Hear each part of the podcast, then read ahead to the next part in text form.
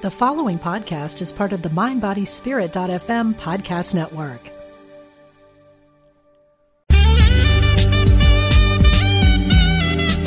Unity Online Radio, the voice of an awakening world.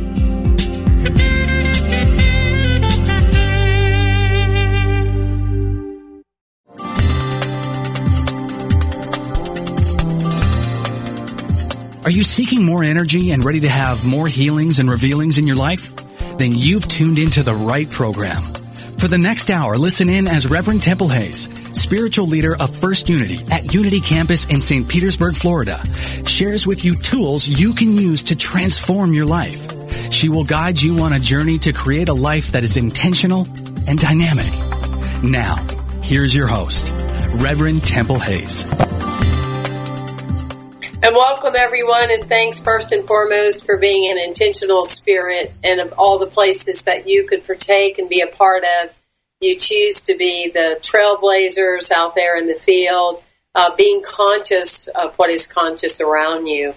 Um, ever so often on your path, you, I know it happens to you. I know from the emails you send, um, we are all in agreement that you meet someone along your path, you hear about and you go, wow, this is a divine appointment. I'm so thrilled to have today Laura Day. She is such a difference maker on the planet because she is willing to be different and bring her talents, her energy, her intuition to the world. Laura, welcome to our show. Thank you for having me. Oh, it's such a such a pleasure. Well, you're all over the internet. You know, you Google and you it, it's there's so much about you, and I'm I'm saying that to not only impress, but to impress upon our listeners that they can go and, and listen to videos that you do and more information. But how did you become an intentional spirit? What was there a defining moment in your life or a collective series of moments that led um, up to the work? I think that I'm still working on being an intentional spirit because it's very hard to go against that subconscious patterning. It really takes, I think, a commitment to knowing what your integrity is, to an awareness and hygiene in your interactions.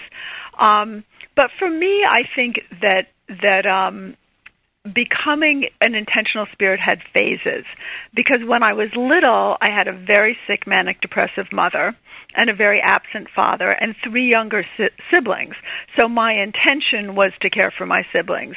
So an int- I inherited an intention and I did it well. Um, I lost my childhood, but I gained these superb intuitive skills, and I think that that's very important. That whenever there's a loss, there is always a gain. Not my favorite way to get gains, but that's kind of the way it works. Um, so then when my mother committed suicide when I was 14 and my siblings were older, what my purpose was, not my purpose only in serving, but my purpose as a being, began to be born within me. And it was actually a very painful process. You know, what is my use? What am I here for? Um, why do I deal with all the difficulties of every day and the anxieties? And I went through a really long period of time kind of deciding whether I even really wanted to be here because being a natural intuitive, the spiritual world was always so available to me and always so pleasant for me to cross over in the ways I could while still being alive that that the decision I couldn't really become intentional till I made the decision to be a human being, part of the human race, and fully on the planet, or as fully as I'll ever be. Um, and and so, really, the moment that that I think I became an, an intentional spirit, where I said it is important not just to be of service, uh, not just to get the things I want, but to feel really right in doing it and to create a world I want as I'm doing it was the day they put my son, who's now 24, in my arms. Because all of a sudden, not only was the whole world in my arms, in the body of this child, But I all of a sudden became important to myself, my survival, my integrity, my thoughts, who I was in the world, because I realized I was the world for this child.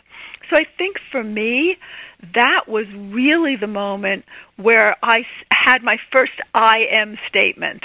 You know, I am alive. I am a mother. I have needs. I want things that are appropriate and I want some things that are inappropriate and I am empowered to find the tools to make those changes and make those choices.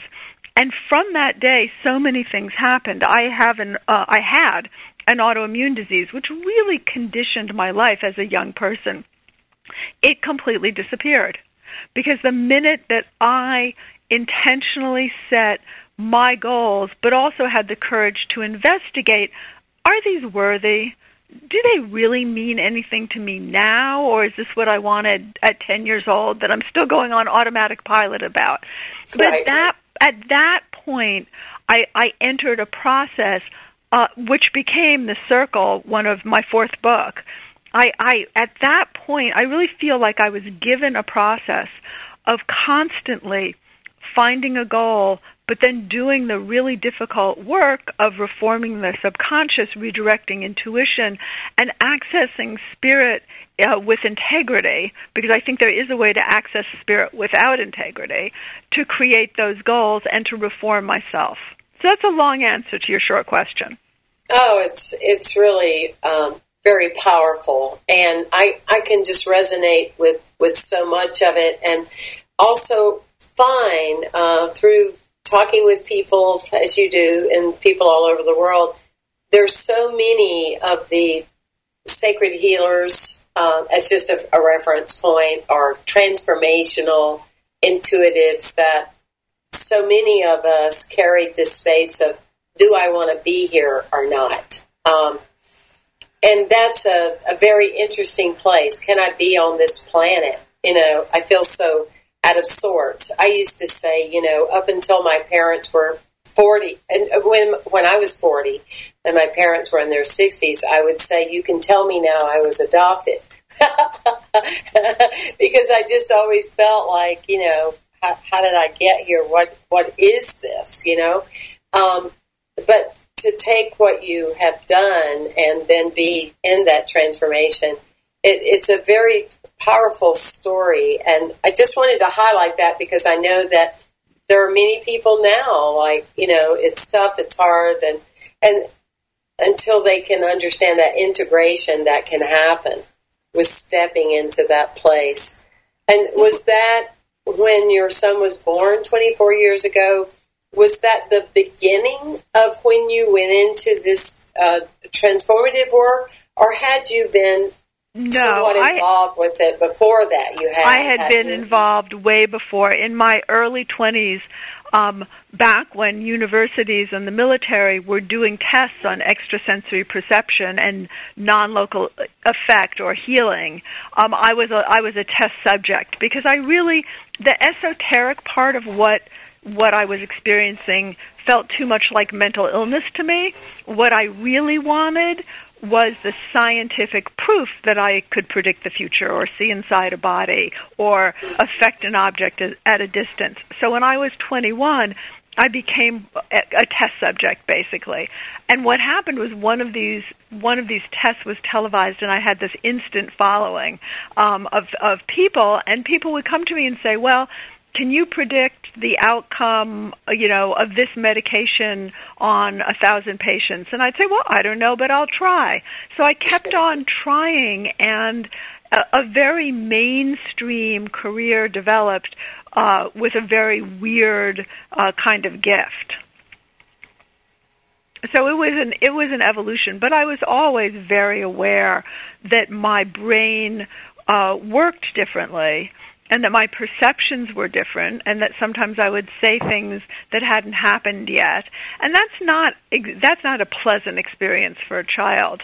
But one of the things you know you were speaking before about kind of healers and seers and one of the reasons I love to teach is you get a bunch of people in a room and you remind them of what they can do and they do it together and they become seers, they become healers, they transform themselves, they transform each other, and in my family there's a joke, it's all about me. They transform me. And that that community especially when you add those skills of intuition and healing and the basic truth that science is now proving across every discipline that we are one, you know, that our separateness is an illusion. But when we use that pragmatically, that oneness pragmatically to create our lives, it's incredible.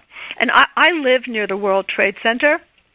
So in, on 9/11, and it's a very wealthy, kind of snobby neighborhood, and you know everyone kind of you know our street people we give money to, but we don't really say hello. We don't really know our shopkeepers. You know, but on 9/11, I walked out of the subway having dropped my son off at school and a plane I saw a plane go into a building.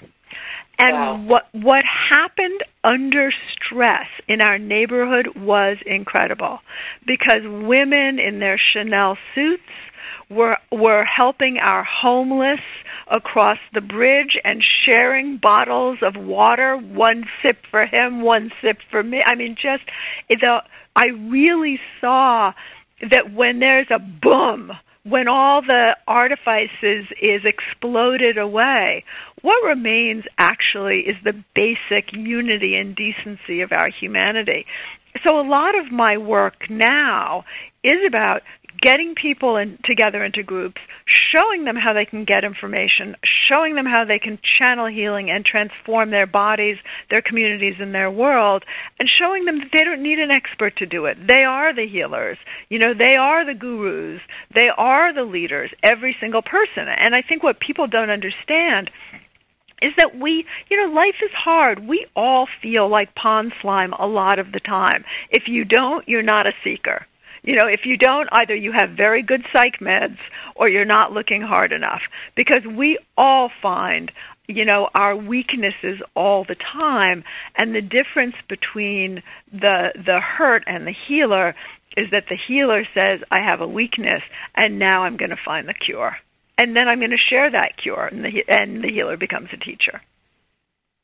Wow, I love I love how you frame that. I'm so glad we're recording that, so that because I want to share this with a lot of the the healers that I know within my own community and and others because that's that's so poignant, right on what you're you're saying. Of course, living in the world today, that there is going to be that space often with us because of that depth well said.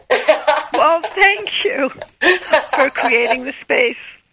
Well, I, I love the I love the, the magic and the miracles of what's available to us. There's no doubt about it. It's and and to be able to scan, you know, intuitively and and see, you know, where someone is that lives in several states away or whatever.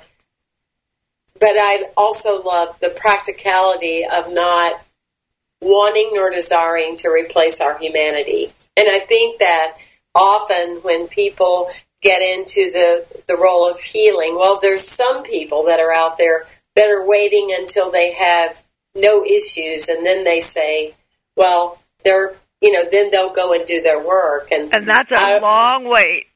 I always laugh and say, well, maybe we'll see each other on the other side. If I waited before I ever made any kind of statement as a spiritual leader until everything felt like it was just right in place, when would I have ever started, if, if at all? You know, that's one level of it. But the other level is that it, I think sometimes people feel like, oh, okay, I've committed to this work. I'm out there, I'm, I'm using Seva, I'm helping, I'm making a difference, but I want to replace being a human being, and they go together so so closely.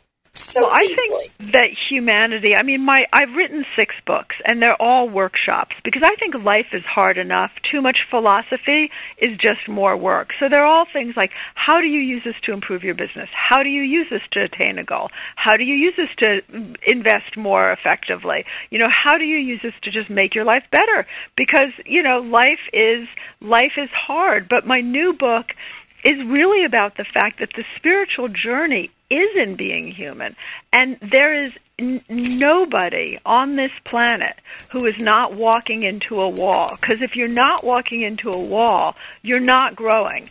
And when you when you resolve one wall, you walk into another one, and that is the story of life. And and the trick, I think, to life is to really learn. You are empowered to resolve the walls you walk into and you are empowered to find the joy in the moment while you're doing it. Because i think that life becomes even more difficult because of the things internally we do to ourselves. I mean most of the problems for many of us and i think most of you know most of your congregation and most of my readership are fairly fortunate we make ourselves and then we do have, I mean, the spiritual journey for me is the human journey because spirit, you know, not that hard to be in spirit from what I've experienced. Really not that hard.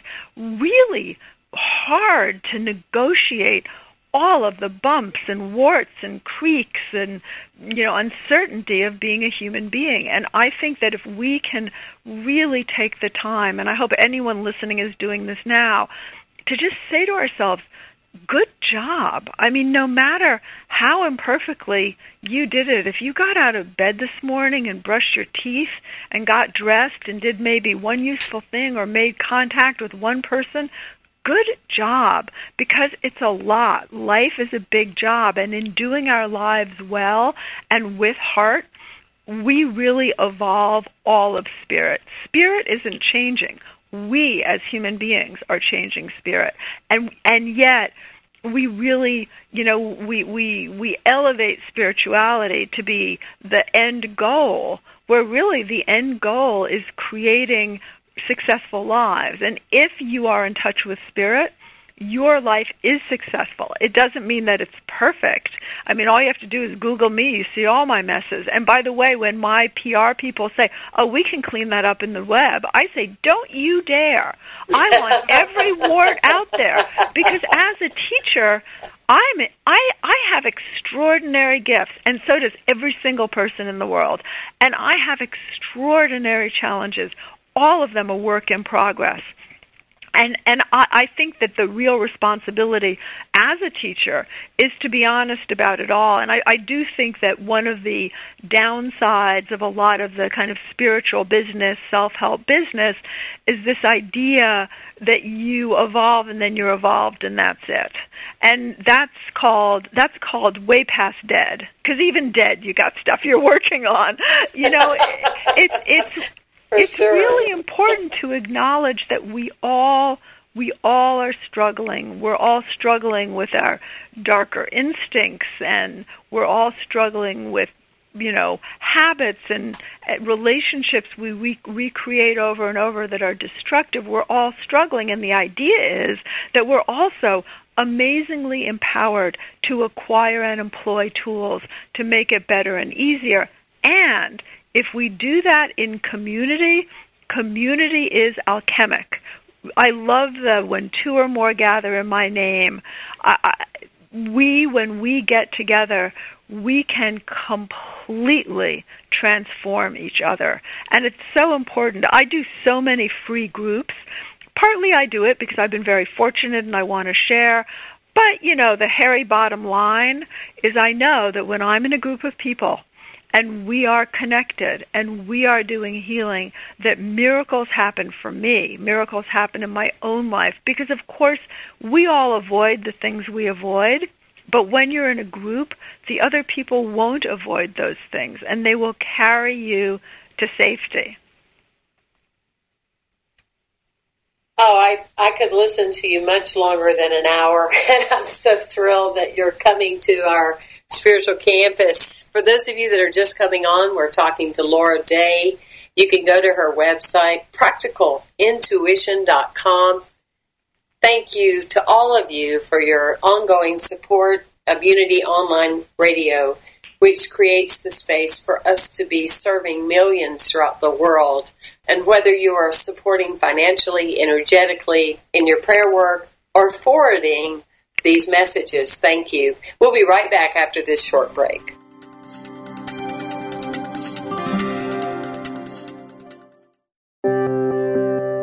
Unity Online Radio brings you inspiring programs on a variety of spiritual topics. Giving to the network is now easier than ever. Simply text Unity Radio to 72727 from your smartphone. You can make a one-time or recurring donation. Your gifts help us offer enriching spiritual programs that reach listeners around the world. Text Unity Radio to 72727. Thank you for your support.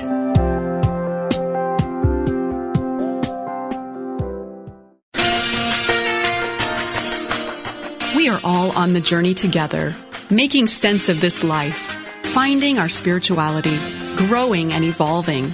As we travel through this world, Unity Magazine is your resource for gaining a deeper understanding of life. Unity Magazine is on the forefront of spiritual discovery, with articles and features from leading authors, teachers, and philosophers. Stimulate your thinking and strengthen your spirituality with Unity Magazine. Sample a free trial issue or subscribe today at unitymagazine.org.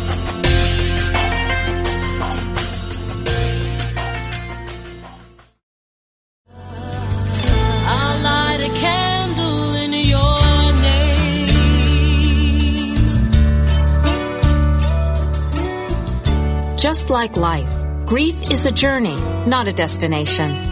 Whether it is loss of life, relationship, security, or simply the process of change, have you given yourself permission to begin your journey of grief?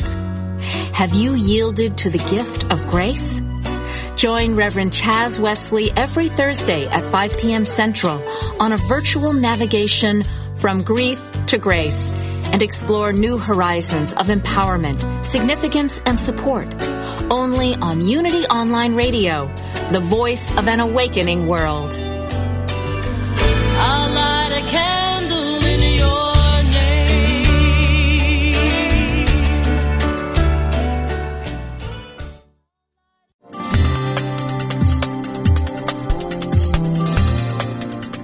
Thank you for listening to The Intentional Spirit Seeing and Being with Reverend Temple Hayes. If you have a question or comment about today's discussion, you can email us at theintentionalspirit at unityonlineradio.org. Now, here is your host, Reverend Temple Hayes.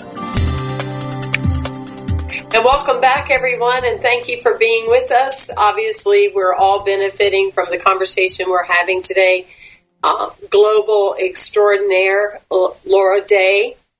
I urge you to go to her website, practicalintuition.com.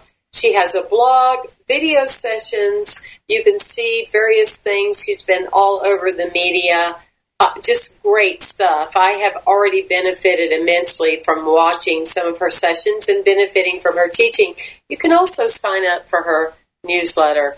Um, Laura, um, when we think about the overall passion of your work, I know that you love just paying it forward, and you do that so effortless and so willingly.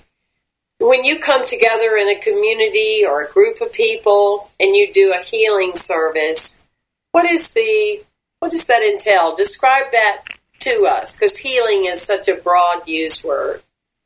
Well, for me, one of the things that I discovered very early on, because what, uh, my original testing when I was in my early 20s, there were a lot of doctors involved, and I would remotely, just by the number on a patient file, tell them what was wrong with the patient, and but often I would direct my energy to see whatever was wrong resolving, and often it did. So healing is really being able to affect matter remotely. And there have been a lot of scientific studies on healing. One of my favorite kind of weirder studies was done by the TM people, um, and they had a certain amount of people in a war torn area meditate on peace for a certain amount of time each day, and violence completely stopped during that time. So it's really interesting. And of course, you know, um, remote healing has been done on things like bacteria and viruses and fungus. Uh, and we really do have a remote effect, which is why it's so important to keep our internal hygiene. But one of the reasons I stopped doing kind of private healing sessions is what I found and and I often had the opportunity to do this because I would lecture at universities and at the end you know my goal is always get people to do this for themselves get them to do this in their communities. So at the end I would bring them together using a specific process to really change whatever they needed to change in their own lives. So first I would bring them together as a single energy. And then I would take them through a process where they would direct that toward the things that they wanted to evolve in their own lives. Now sometimes these were things like uh, illnesses or broken bones or tumors but sometimes there were things like relationships or not being able to pay their mortgage or chronic depression. And what I found was that in a group, it literally took about 30 seconds for a good 20 to 30% of the group to report absolute miracles. So a miracle, my definition of a miracle is where there is no no conceivable medical, scientific, logical explanation for an instantaneous positive change. And what I also found is that when I did these groups, even though I was leading them, and often I would lay my hands on over 200 people, but even though I was leading this, these groups, after the groups, I my entire life would change.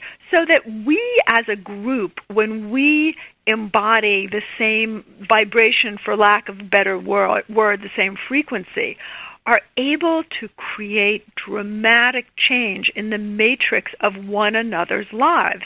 And you really you you you know I always say in these groups because now I do them all over the country. I come and I do healing groups all over the country, and of course everybody wants you know me to put their ha- my hands on them because I'm the honey in the bear. I always say you know you can get just as good honey in a jar for an eighth of the price, but I'm the honey in the cute little bear, and um, and and so they think it works better. But actually, what works is the unity of energy and having a facilitator, which is the role that you and I play in those groups.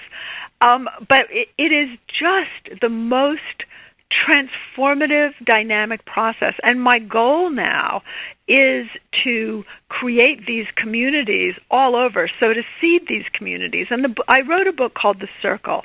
And The Circle really gives a nine step approach to how to heal everything. I've used it to heal companies that were going out of business, to heal people's finances, to heal people's bodies, their relationships. It, and it's a it, it's a deceptively simple approach that actually is incredibly complex by the simple virtue of the fact that anything human is complex. We are complex beings um, I, so there are many different ways I do a healing service decide, depending on the size. I never refuse to lay my hands on somebody. So sometimes I literally will do a couple hundred people and lay my hands on every single person. A lot of the time I hold the energy for the group, um, and then we all do laying on of hands on each other. But then after, I usually end up staying for hours laying, laying hands on people. And by the way, there was a scientific study that when the healer does the healing, there, when you take, you know, their blood and EKG and all of that, they heal even more than the person being healed. So actually, the gift of being a healer is that you get healed.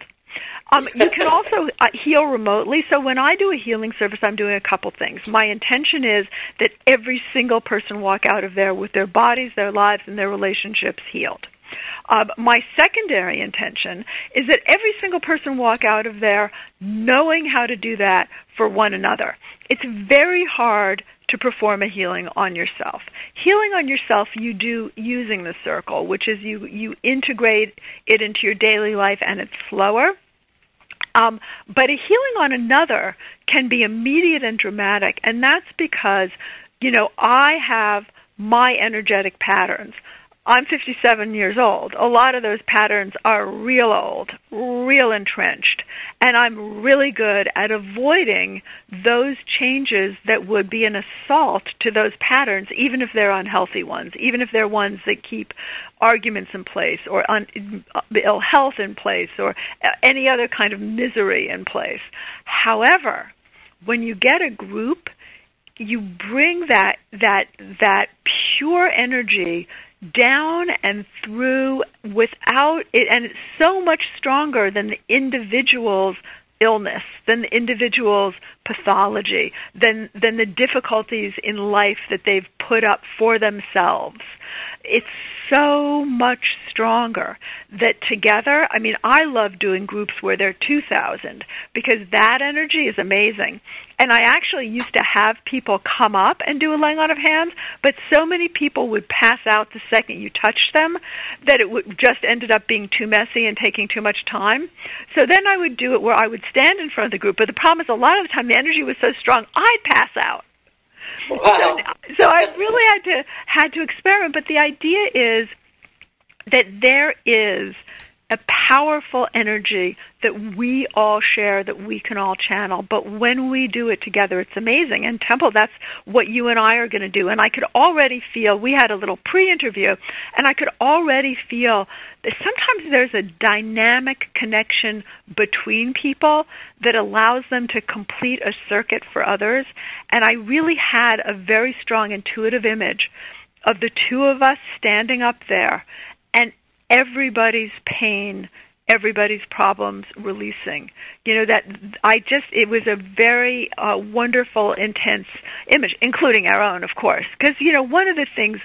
I, you know, often I train healers and I train intuitives, and most of the intuition I do are for large companies, which is how I can afford to do a lot of these f- free events. And um, and you know, they're they're always um, they're there are always people who say, "Oh, after a healing, I'm so exhausted." I'm thinking you're not doing it right because after I do a healing, literally, I'm walking on air. Everything in my life goes well. People who are nasty call to apologize. Things that haven't been working out all of a sudden go right. You know, my my hemoglobin increases. You know, it's it's it, it's such a dynamic experience. And the other part of it, and we'll be doing a lot of this in the workshop that we'll do after the services, is really being able to employ the other part of spirituality, intuition into your daily life. So to be able to predict events, not to say, oh my God, this is going to happen, or oh yay, this is going to happen, but to be able in the present to create better futures for ourselves and our communities. And community, I think, is such a key. Um, I've, you know, one of the downsides of being very intuitively open. You know, everyone says, "Oh, your life must be perfect." Well, no, when you're feeling everything everybody feels and the things that are going to happen, life is pretty overwhelming. And I have I have a very intuitive family, and out of a family of 6, there are only 3 still living because it, life was too overwhelming for 3 of them. And one of the things that really saved me is from the time I was born, I just had a gift of connecting with community. So there was all, no matter where I turned, there was always family, there was always food, there was always a warm bed, there was always what I needed. And I think that as we create stronger communities, which is what I hope to do, and as we employ intuition to really be able to see what we're not being told, because we all know, you know, you can't trust the news, you can't, you know, you can't, you really need to find your own wisdom. But as we get that information, we will know how to create the changes that we need to change. Because everything in community, when community works, everything is easy. And there, you know, I think that there's certain political issues that correspond to community. I mean, we can't have a eight dollar minimum wage and expect our communities to be strong. You Right. know? we can't Exactly. have no services for children, you know, insufficient education, not enough food for people in the, or homes in a rich company and a, a country and expect our communities to be strong. And I think that we really I mean I see people say, "Oh my god, goodness, like the young now, you know, they're so out of touch." I see our young people really involved in community. Oh yeah, a- absolutely. I know that that's why being part of a spiritual community is so important for me. Not only, of course, because one of the first most important things about living is being a student and you know learning every day either something that you're appreciative of or something you can improve but that being said i i love what you're saying because we have now we we're developing even a stronger system towards um, children's gifts being measured by what they make on a test. And it's um, terrifying. It's, it's terrifying it's unfortunate and we see it all the time in our unity children or our Science of Mind children. We see these gifted indigo children that you know are so amazing and they're held back in school because they cannot fit in the box, you know, of what the of, of what the system is. That, that that's for sure. So, well, yes. I where you where in Florida where you are, you probably have different problems than we have in New York because I would assume that that all you Southerners teach your children manners and to get along, which New Yorkers need to do a little more for their children. You know, I think that in some ways we're such a big country that culturally our problems are so different. So, you know, on the East Coast, our children actually get a get a fair amount of space and to educationally, I would say more than in many parts of the country. But they what they don't get is, you know what? Get up on a train if there's someone pregnant or an old person. Say good morning, say good evening, practice social hygiene because that's actually not just the rules, but that's how we're all going to make a better world together. Those little tiny things are important. So in a sense, especially in affluent New Yorkers, there's I think there's an overemphasis on the precious individuality of the child. Individuality is great, but doesn't work unless community works. But I totally agree with you about the tests because I think that also what what neuroscience is finding is children develop neurologically at vastly different rates. So the child who can barely tie his shoes at 10, you know, maybe the physics genius at 18, but that, that constant testing not only, I think, does it does it really damage our children, but it damages our teachers. I mean, our teachers are really our our heroes. When I see a teacher, I just want to get down and kiss their feet because yes. you know, and they're constantly measured uh, you know, by some standards that have nothing to do with learning on a very, very hard job. And I, I taught the circle uh, many years ago in the Toronto school system which is all about how do you use healing, intuition, community? How can you find a way to be inclusive and still feel empowered? You know, still feel special when you're part of something. And the kids just took to it right away. And the teachers did too, because the kids suddenly realized, wait a sec, this person's doing a really hard job. There's 30 people with individual needs in this person's 50 minute class where they have to impart enough information for us to do well on these stupid tests. and the community was incredible. Yes. I love it. I, Thank you but for the work that you're doing. Thank you for the work. Everyone well, be sure and go the... to Practical Intuition and to get in touch with this uh, teacher and model that is so necessary and needing, needed on our planet today. You know, one of the things, Laura, that, that we had touched base upon um, in our couple of conversations we've had is um, I started becoming even more aware um, years ago of how the feelings that I would have, um, because being a recovering alcoholic, you know, I went through many years of no feelings at all. So it took me a little longer than maybe it takes some people. But I, I love the feelings and I celebrate that we were created to have them and there's something beautiful about them. And likened to what you were saying earlier, it's not necessarily the feelings that we're having, it's the resistance of the feelings that we're having that make it so uncomfortable often for people. That being said, um, I started connecting the dots years ago of feeling either anxious or deeply sad. And I would be publicly with a friend, and she said, You know, well, what is wrong? And I said, I just almost feel like there's going to be a major earthquake happen or something. And um, the next day, I went and we had a special delivery of a newspaper. You know, earthquake hit Japan, and and so could you talk about that and your level of knowing people and and having had this experience before? Well, this is one of my favorite topics. I, wrote a book that's really an intuitive textbook called How to Rule the World from Your Couch. And people hated the title because they said it's not spiritual. But what I meant was everything is in the planning. You know, you, you basically you create success on your couch, not when you're in the situation. But one of the one of the most important lessons, um, and I have two dead siblings to prove it. One of the most important lessons in using your intuition is also to learn to filter it. The, the circle and how to rule the world from your couch really help help one do this. But a filter is, for example, what is within my area of control.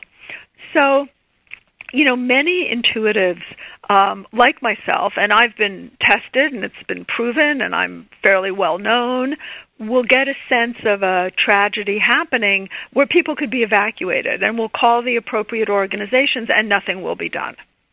So an earthquake someplace where you can't help is something that in how to rule the world from your couch, you learn how to filter out. And something more like uh, an unexpected school closing two days from now where you can rally church members to take the children of people who need to go to jobs that you can do something about can be heard because you're not being overwhelmed by all of this extraneous information. And intuition, you know, we train intellect we train intellect over a lifetime. That's what all our schooling is.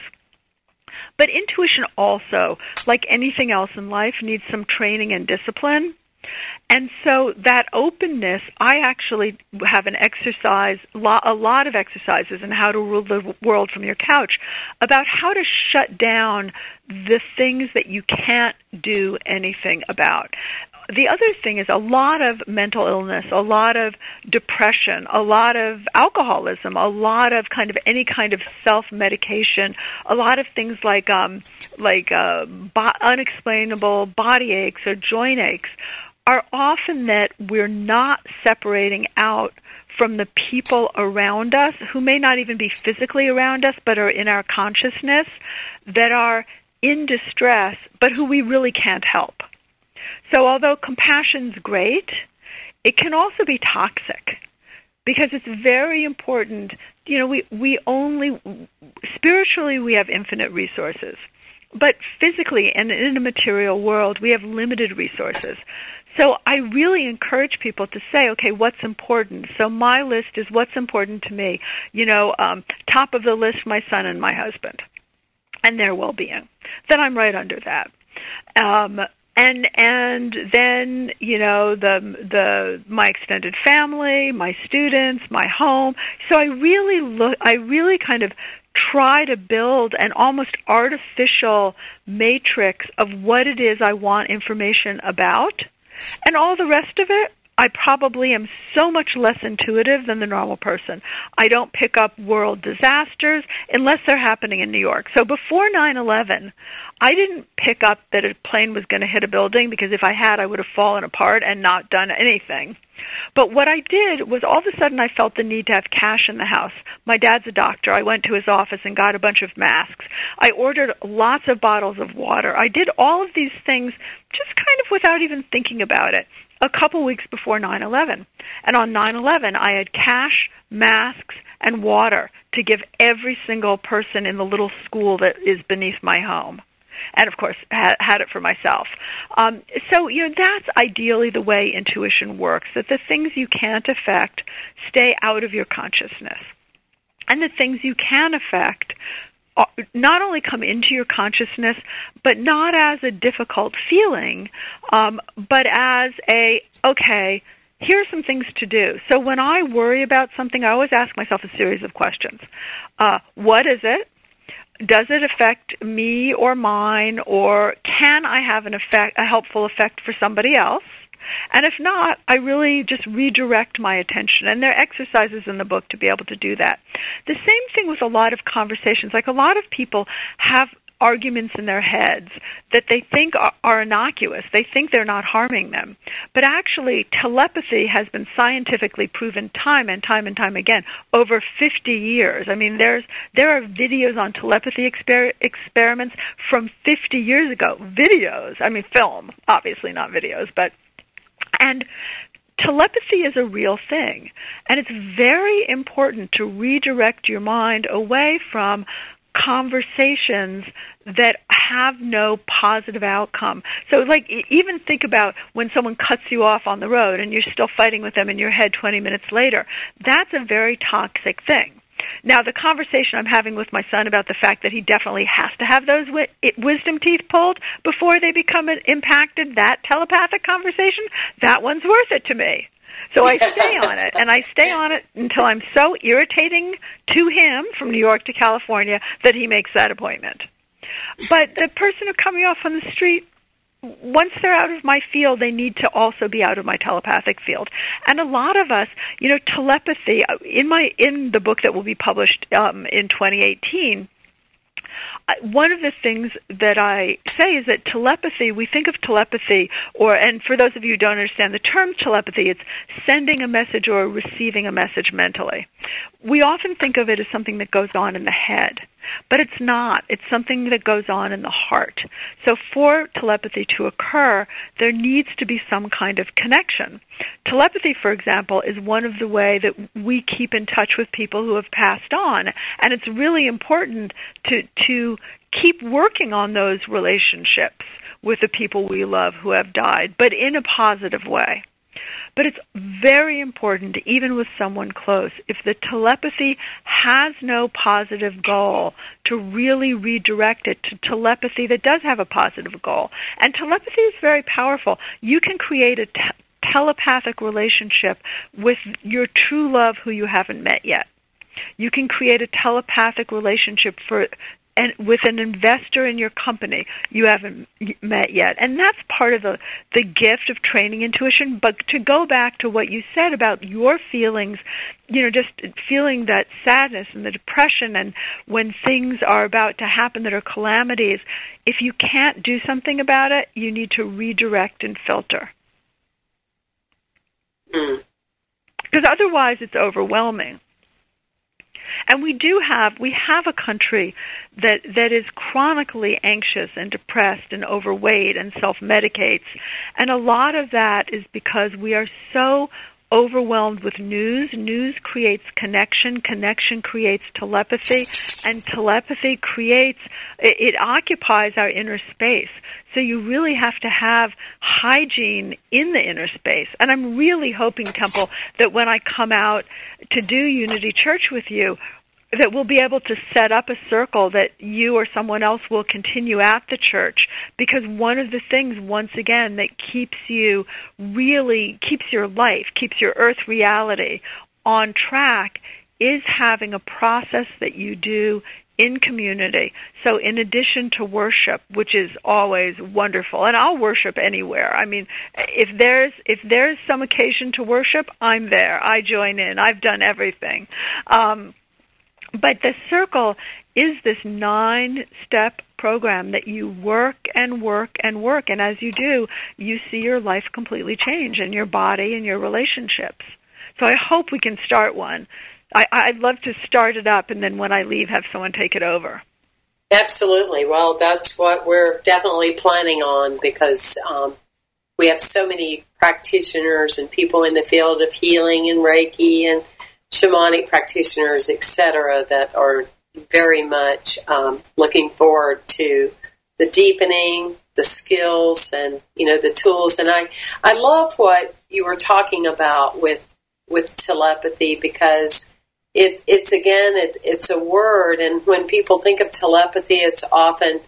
I was thinking of mom, and she called, or I had a sense about my cousin, and and and really there was something going on. But I love the other part of what you're saying in the awareness is that telepathy is the conversations that you're you have going on and on with the road rage or you know whatever you didn't like the way somebody looked at you you know going down the hall or whatever that that can continue if you allow it to continue and that's I love the way you framed that. Um, well, one of the things I love about how to rule the world from your couch is every every kind because intuition has a lot of parts. So, like telepathy has an exercise at the beginning of the chapter before you learn about it that you do, and you can confirm that the person you were talking to actually heard you. So I have people really verify that this isn't happening in their head. This is happening in the real world in real time. And that really means that we need to clean up that telepathy for our own sake because a lot of the time we don't understand why we're getting certain reactions you know that weren't you know we're being nice but we're not getting nice reactions. And often it's the telepathy that's happening that we need to clean up that's causing that. So we we can you know we can often get in our own ways. And i think people also really get confused with precognition which is telling the future and once again, I was tested under, you know, controlled circumstances for precognition. Precognition exists. There's once again lots of scientific studies that confirm precognition exists, but the way people use precognition is often damaging. If someone tells me I'm going to have a car accident, I don't wait in terror for it to happen. I look for, okay, why, who am I with, what day is it, what color is the car, and I avoid it. We, we're so trained to feel disempowered, and it is the danger of going to psychics is that is that someone tells you something that will happen. They may or may not be right, but often the emphasis is not on, "Hey, here are the details and here are options. Let me help you choose a better option."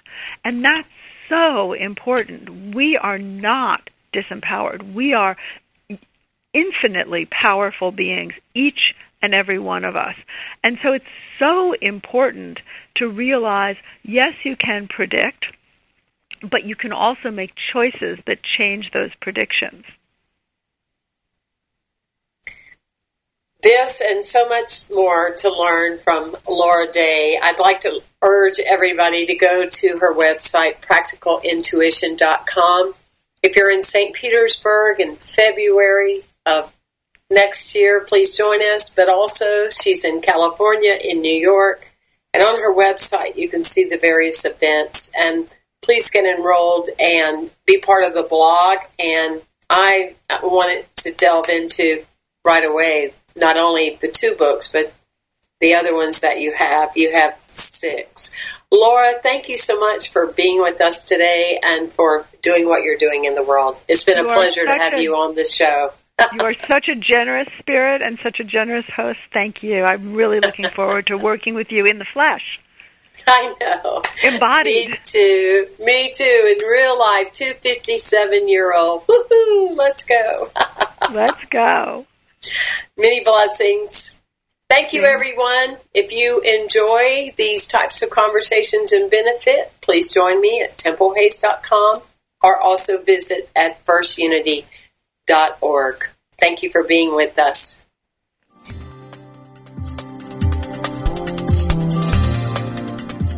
Thank you for tuning in to The Intentional Spirit, Seeing and Being with Reverend Temple Hayes. Join us every Wednesday at 1 p.m. Central for tools and simple applications which will support you from being alive to fully living. This program is brought to you in part by First Unity at Unity Campus in St. Petersburg, Florida. To learn more about this ministry, go to www.unitycampus.org or www.templehayes.org.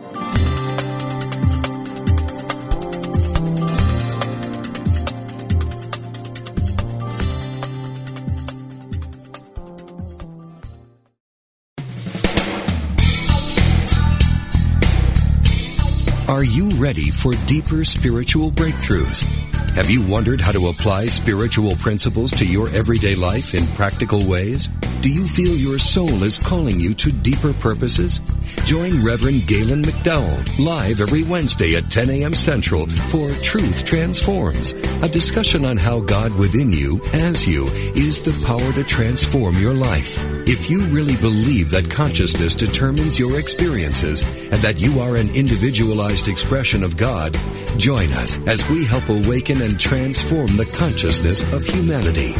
We will discuss, through lecture, live interviews, and call-in questions, spiritual healing, prayer, prosperity, forgiveness, new thought views about eternal life, and much more.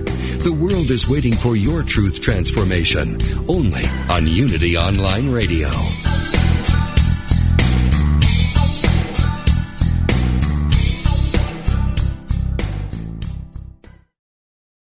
A story from one of the world wars tells of a Christmas Eve when a spontaneous truce broke out on the battle line. French and German soldiers sang Christmas songs together, shared food, gifts, and stories, and played games. For a few hours there was peace. Peace passed with Christmas. The next day found the soldiers back in their foxholes shooting at each other. We can choose to see either the tragedy in this story, the soldiers did go back to fighting, or the possibility the story suggests that in any moment, in any situation, there can be peace. That Christmas Eve truce began with a single soldier singing. Others joined in. When I sing my song of peace, who knows how many will join me and how long the peace will last. I can make a difference. Peace can begin with me. To find a Unity Church near you, please visit our website at www.unity.org.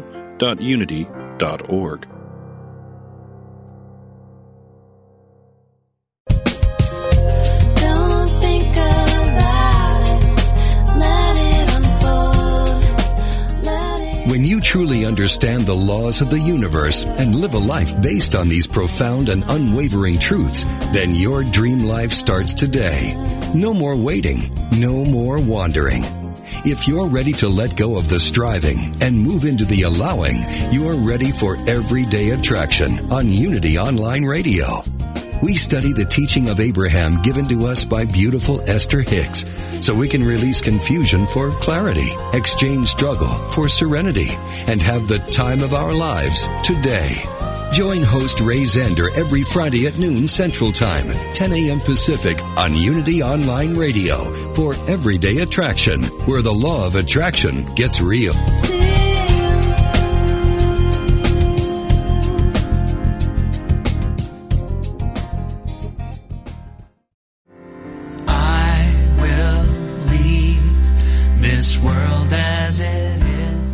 The world is full of voices, advertising, television, politics, colleagues, family, and friends. All are too happy to tell us how to live.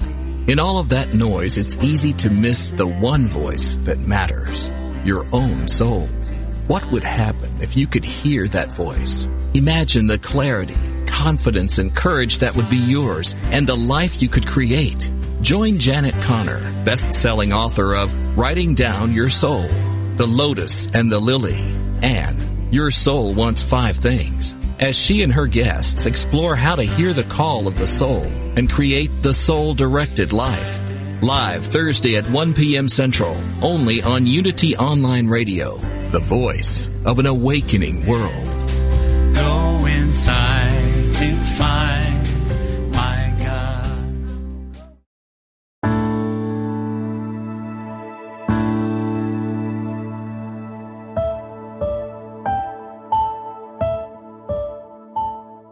Every moment we live can be holy, and all we need to do to experience that state is to make the decision to do so. Everything we do can be a prayer, and by using our innate creativity with intention in every aspect of our lives, that can indeed be true. Author Karla Kincannon wrote, Creativity is so much more than art making. It is a tool for navigating through everyday experiences to find the sacred in each God-given moment. Discover Creative Spirit Wednesdays at 4 p.m. Central Time and experience the joy of connecting to spirit through creative expression.